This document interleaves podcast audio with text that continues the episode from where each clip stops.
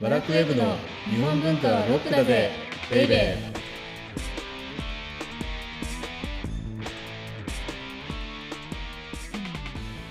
こんにちは。ワラクウェブ編集部スタッフ先入観に支配された女サッチーです。ワラクウェブ編集長セバスチャン高木です今ってワラクウェブってまだはい御書院ってやってるんでしょ、御書院プロジェクト、はい、私ももう中ちょ心っとメやっンバてーとましす。てねはい。あ入っていったね中心メンバーとしてねって言ったらもう何のてらい もなくはいいやいやいや、でも素晴らしいはい、やっております。はいでこれはあのあれですよね御書院っていうのははいあの御書院店っていう書店だよねこれ本屋さんはい書店です。でそこに行くと何がもらえるんでしたっけ御書印というそのお店オリジナルのスタンプがもらえます。ハンコがもらえるはいさらには、まあ、本の一節とか、はい。本のタイトルを書いてくれるっていうそうですね。はい。多分本好きにはたまらない企画だよね実はいやーもう本当に面白い企画で。今何点ぐらい本屋さんが入ってるんでしたっけ今、まあ、ちょっとこの配信でだいたい360ぐらいはもう、 360はい、今って全国の書店って4000切ってるよね確かに4000点ぐらああ確かにそうですねはいいだからはい、約10分の1はいがこの御書院展としてはい参加してくださってうる、んはい、すごい変わった本屋さんがあるもんね中には結構個性派のうん書店もあったり、まあその地元のに密着したうん書店とかもあっうて、ん、面白いですよね、ではい気づかないんだけどこういう風な目で見ると、はい本屋さんによって品揃えが違ったりはいあのなんてディスプレイの仕方が違うことに気がつくんじゃないああはい本当に書店によって様々ですね、うんうんだからそういう意味でも旅に出たらまず書店に行くみたいなねあー確かそういう風になってくれるといいなとに思いいいでなすがらねはい御書印っていうのを始めたんですけど、はいこの度なんとはい御書印新聞ができたらしはいいできたの一応はいできましたどんな新聞なんですか一体全体これはえーとですね 御書印をもっと楽しんでいただきたいという思いからうん御書印のこと、まあ、御書印ってどんなものっていうのとかうん御書印を運営している事務局の方の話とか、まあ、高木さんもちょっとね本のコラム載せてくだ私さもあってのますけど旅の本の紹介をさせていただきました、はいけこれどってどまこあ、どこ行くともらえるんですかこの新聞これはですね御書印の参加店に行っていただけるとあえ参加店に行くともらえるもらえますはいえー、今度見てみよういつから配布してるんでしたっけ一応7月の、まあ、うん11日からうんうんと考えていただけるとありがたいです。ありがたい ですちょっとふわふわしててすみません。まだちょっと、あの収録が少し前なので、あの7月11日には届いていると思います。なるほどはいじゃあぜひこれを機に、はいあの御書印っていうものを皆さんあのはい参加してくれると嬉しいですよね、そうですね。はまいず新聞だけでも一回ちょっと見ていただけたら、い、いなとはい嬉しいです。はいということでこの番組は日本文化は高尚なものという先入観に支配されている人々を解放し日本文化の民主化を進めるという崇高な目的のもとお送りしています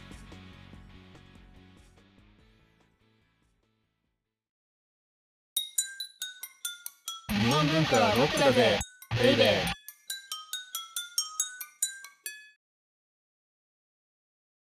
で今日のテーマははいじゃじゃん。奥の細道旅の終わりはほろ苦いです。ほろ苦い。ようやく終わりそうになってきましたよそうですね。なんか終わっちゃうんだね松尾芭蕉もちょっと寂しい。寂しいですよねはいなんですか前回はだからはいデザートまでもう食べ終わっちゃったんだはいそうです。あの木更方っていうところがはい。シェ松尾の三大名物料理の一つうんうんうん。すごい。いデザートが出たぞっていうことですよね、はい。今なくなっちゃっった幻のデザート復活幻のデザート。はい。でしょでこの木更方っていうのがどこにあるかっていうと、山形県に酒田っていう場所があるんですけど、お酒の田んぼ。そこからちょっと、うん、そうそうそうい北に行ったところ、はい。なんですよ。で、これがね、おそらく、奥の細道における日本海側の最北端に当たるんですけれども、そうするとさっちちょっと日本海側を想像してもらっていいですか、山形の下ってどこですよ山形の下は新潟です。はい。そう新潟新潟ってめちゃめちゃ長いんですよああ、縦に長いですね。はい。だから日本海をねこの後はい場所って、その山形のその木佐方っていうところから酒田通ってぐーっと降りてくんですよ下の方うーにんはい。だから、まあ、下というかはい西の方にね、これすんごい長いですよ新そ潟だうからですよね。 歩いても歩いてもきっと、歩いても歩いても多分距離的には、ずーっとやってきたあの戦場を出てねでガーッと北上するじゃない、で日光越えて白川越えて、松島越えて平泉ぐらいまで、そのあぐらいの距離はあると思うんですよ新潟だから。うんうんうんなんですけど奥の細道においてははい。わずか数行で終わってしまうへえ。 34行で終わっちゃうえ、少ない56。行かもしれない そうそうそうそうそうそう、うん、あそう多分数百キロあると思いますよそうですね。それもなんか面白い。だからねいろいろあるんですよだから新潟もあるでしょもちろん、はいでいろんなところもあるんだけど、うんわずか数行で終わって、はい。次ね一振りっていうところになるんです、一ぶり。はい。うん、あの新潟でもかなり西の方ねへえ。でこれなぜかというと、はい。おたまくらがないんですよあんまり日本海側にはなるほど。だから我々が今ねはい。演歌の歌みたいなはい。そういうような奥の細道を書いたとしたらはい。日本海っていうのは歌枕の宝庫なんですけどうんうんなんですけど この頃の歌枕っていうのは日本海でないから、うん。うん。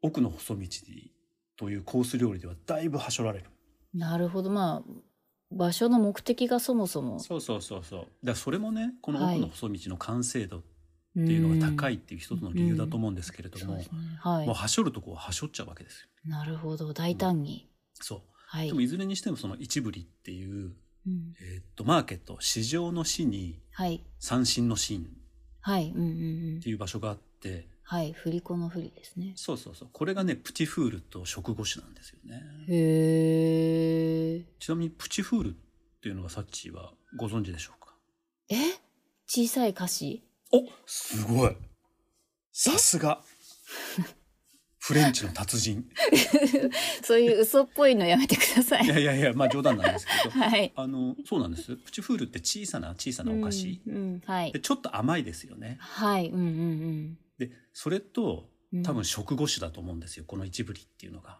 ごめんなさいうん一振りって言ったけど一振りかなはい。うんうん。でこれなぜ何かというとはい。最初の方にねはいあ。のこの奥の細道ってうん場所はレンガの作法っていうのをかなり意識して組み立てているっていう話をしたと思うんですけれども、はい。レンガって、まあうん、いろんな流れがあるんですけれども、はい。この終わりの方に必ず恋の歌っていうのを読まなくちゃいけないんですよね。へえ。ちょっと甘いでしょ甘いですね。だからプチはい。フールと甘い食後酒、まあデザートワインかなんかだと思うんですけど、はい。じゃあ、芭蕉はこの奥の細道というコース料理において、はい。どんな甘さっていうのをここで持ってきたかっていうと、うんうんはい。二人の遊女との出会いがあるんですよ。へえ。しかも作り。り話。え、しかも作り話しなんですね。かも作り話。あの同行した空の日記には全くはい。そんなこと書かれなくて、はい。だけどこの奥の細道っていうコース料理にはうん。作り話をしてでも二人の遊女との出会いっていうのが必要だったんだと。へえ。でどんな風な出会いかというと、はい、気になります。あの同じ宿にねはい。遊女が泊まったんですよ。なるほど。はい。で遊女たちはうん。自分たちの身の上をねうん、うん。少し。し、あの告白するわけですよ。はい。こんな世の中に生まれてみたいなうんうん、うん。苦界を生きて。ているみたいな。はい。うん。だけど伊勢に行きたいのでで、はい場所もこの後伊勢に行くみたいな多分話したんでしょうね、うんうん、あの同行させてくれっていうようなおー、はい。話をするんだけれどもはい。だけど断っちゃうの場所はあ、そうなんですね。うん、うーん私たちには。こう使命があるみたいな感じで、へえ。まあ、使命があるっていうかねはい。あのいろんなとこ留まっていくからすぐには行かないんですよ、みたいな感じであ、なるほど。やんわりと。やんわりと。うーん。だけどこのうん、旅する遊女っていうのがはい。実は非常に重要ではい。これなぜかというとえっとね前サチ能見たよねはい。はい。あれ江口って見なかったっけ大月文蔵先生のですか。そうそうそうそうそうはい。はい。江口の君ですね。そうそうで江口ってどういう話かっていうとはい。西行が登場しますするでしょはい。はい。で西行が江口っていう遊女の里はい。で、えー、と台風というかなんだろうかな大雨に降られちゃうんうんうんうんうそこで、、その遊女には仮い。初めの宿を借りようとすると、はい。あの遊女は断ってきたので、うんうんうんうん。出家しろなんて言ってるわけじゃないのに、はい。宿さえ貸してくれないんだみたいな歌を送るわけですよ、うんその遊女に。はい。そうするとその遊女が何て言ったかというとうん。西行に「あなたはもう出家をした身なのですからうん。このような遊女のところに止泊まるっていうことは、うん。あの良くないんじゃないかということでお断りしたんですよっていうような、うんその西行の上を行くような歌を送ってすごい。はい。でその後、はい実はその江口の遊女っていうのはうん菩薩だったってはいうい。ので、不言菩薩。象にそうそう象に乗っはいて帰っていっちゃうっていうよううなのがあったでしょ、んはい。だからそ多分ねそれを踏まえてると思うんですよなるほど。そ場こ所にもつなあそうがだる。からここのプチフールっていうのはオマージュなんですよ西行へのおお。最後の最後の方にねすそういうようなオマージュをぶち込んでくるすごい。しかも甘いオマージュをねなんかまさに本当プチフールというか、そうですねだからそういはうのを読んでも、はい。というかそういう読み解きをしても、、はいかに場所っていうのが西行っっていうのを意識して、しかも歌い能の台本である歌いっていうのを意識してるかっていうのはよくわかりますよね、そうですね。いや、すごいな。だから余韻をねすごく持たせるんですよね最後の最後まではいはいいよいよはいここからですね、まあプティフールと食後酒一部リで味わったと、はいでここからもう料理のというかこのコースの終わりに走っていくんですけれどもはい。あの石川県の山中温泉にありますよねああはいはいそこでまずね同行していたはい。ソラさんと別れちゃうんですえどうやらソラさんがなんか食べ物に当たったみたいであそういう理由コースコース料理の話してるのに食べ物に当たるっていうような冗談なんですけどはい。ソラと別れて、うん はい。まあ、なんとなくでもこの物語の終わりを予感させるわけなんですよそうですね。はい。うん。、で山中温泉出た後はい。敦賀ってあれでしょ石えっ、と何福井県福井県ですね。はい。でその敦賀からはい。ダーッと下に降りていくわけなんですようーん。であの岐阜県の大垣っていうとこあろがあ、はいはい。この奥の細道のはい。最後なんですよねだからあの大垣がねエスプレッソなのおー、キュッと締める。で、はい。ここでどんな句を読んでるかというとはい。 「ハマグリのうん二身に分かれ行く秋ぞ」っていうふうに句を読んでておーこれどういうことかっていうと、はいはい。うんハマグリがあんなにほらうん身とさ、あはのい蓋蓋っていうの貝殻っていうのはい。あれがきちんと合ってるのに、うん。パカッと割れて食べられちゃうわけじゃないですか。はいはい。だからあのハハマグリの殻とはい。身が分かれるのにうん。あとは伊勢の二見ヶ浦っていうふうがあると思うんですけれどもはい。このあと場所は二見ヶ浦に向かうのではい。ハマグリの二見と二富と、うん。あの二見ヶ浦っていうのをかけてるんですねおー。なるほど。はい。だからこれがお別れだっていうことなんですよね、うーん。別れの時が来たとほろ苦いですね。そう私は二見ヶ浦へ旅立っていくとはい。そしてさらにはい。秋も過ぎ去ろうとしているとあ、季節もじゃあ。そうなのおさん。へえ。だから秋って別れの季節だからねそうですよね。前、源氏の時にも。そうそうそうはい。そういう意味じゃだからかなりこれは苦味の効いたねエスプレッソだと思うんですよねはい。へえ。ただはいあ。のすごくいいのがはい。この「ハマグリの二見に分かれ行く秋ぞ」って、うん。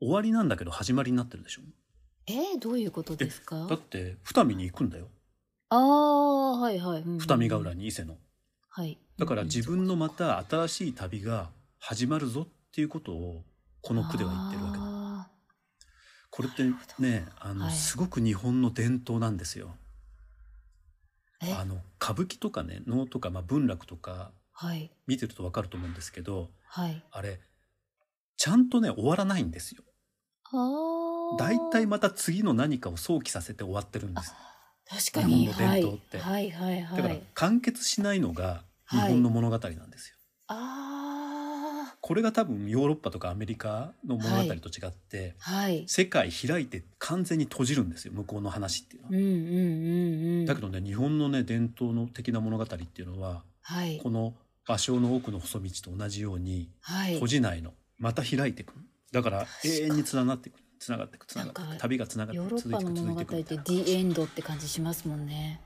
そうなのだから G エンドじゃないんですよあー To be continue っていう終わりう方をするんですよーねんなるほど。でさらに、はいあのこの句で終わるのが素晴らしいのってはいずっと前に旅立ちの時の句をねはい。あの紹介したと思うんですけれあどあもはいはい。それが「行く春やうん鳥なき魚の目は涙」っていあう春だったでしょ、あはいそうですね。春が行くはい。今度は秋が別れるうーん。でさらにちゃん最初の句は「はい鳥が鳴いて魚の目は涙」っていうようにやっぱり生き物目線になってるんですうーんあでこの終わりの句もはいハマグリで閉じてるんです、なるほど。えだからすごくないすごいでもす。うそこまで考え完璧らなれコてる。ース料理、はいいやー完成度高すぎますね。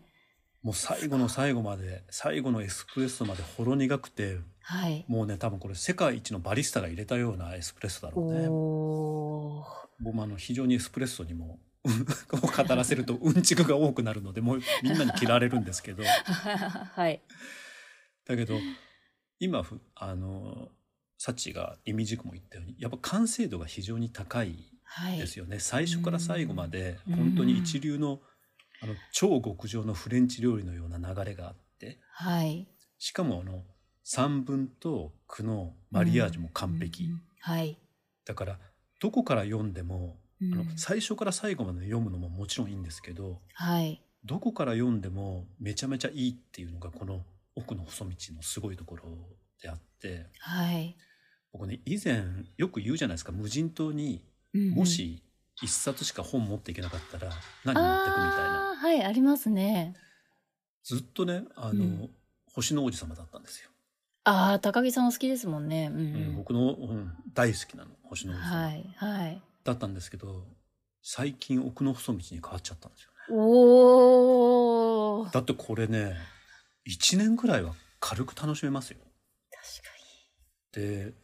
はい。もうどこの文章を取っても本当にね、もう全く隙がない、うーん。パーフェクト。なるほど。だから奥の細道があれば一生楽しめるような気がするのではい。無人島に流される時はもうこの奥の細道を脇に抱えてまあなんか流される時に死んじゃってるような気がする 何あしちゃうんです か流されるって。と悪いことして 島流しに遭う時島は「頼むお願いだから奥の細道だけ持っていかせて」っていうふうに、なるほど。はいは、お願いしようかな、いはいやということですようやく、ごいようやくはい終わりました最後まではい、いやーでも面白かったですこんなになんか多こくのまの細道が、あのそうね、ちょっと今までの、あのーと違って松尾芭蕉っていうのは、はいはあい、の古池屋の一句っていうのを徹底的に解説したりとかはい、あるいは今回のように「奥の細道」っていう一作だけをあうんの解説するっていう、はいちょっと変わったやり方をしてみたんですけどこういうのもいい割とい面やー白い面んですよ白ね。いですねはい、は合ってるなぁと思いましたはい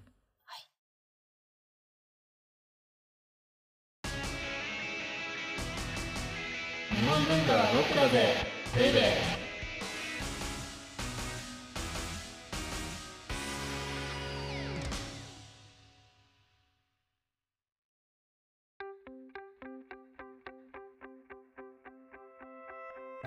では audiobook.jp をお聞きの皆様にはこの後和楽ウェブのおまけのおまけという特典音声がありますぜひ最後まで聞いてくださいじゃあ高木さんなんか次回次回はね休憩、はいあ休憩はいうんあのー歌枕って結構出てきたあでしょはい西行のそうそうそう松尾芭蕉ははい平安時代の歌枕をはいこう訪ね歩いて奥の細道歩いたんだみたいな、うんはいじゃあその歌枕って一体ああののなんだと、はいでなんとなくしかわからないと思うのではいそうですね歌枕をねが分かるとはいかなり日本のこの伝統とか日本文化の面白さに深みが加わると思うのでおお楽し「み漢和九大歌枕」っていうのを次回やってみようはいわかりましたお相手はワラクウェブ編集長セバスチャン高木とワラクウェブ編集部スタッフ先入観に支配された女サッチーでした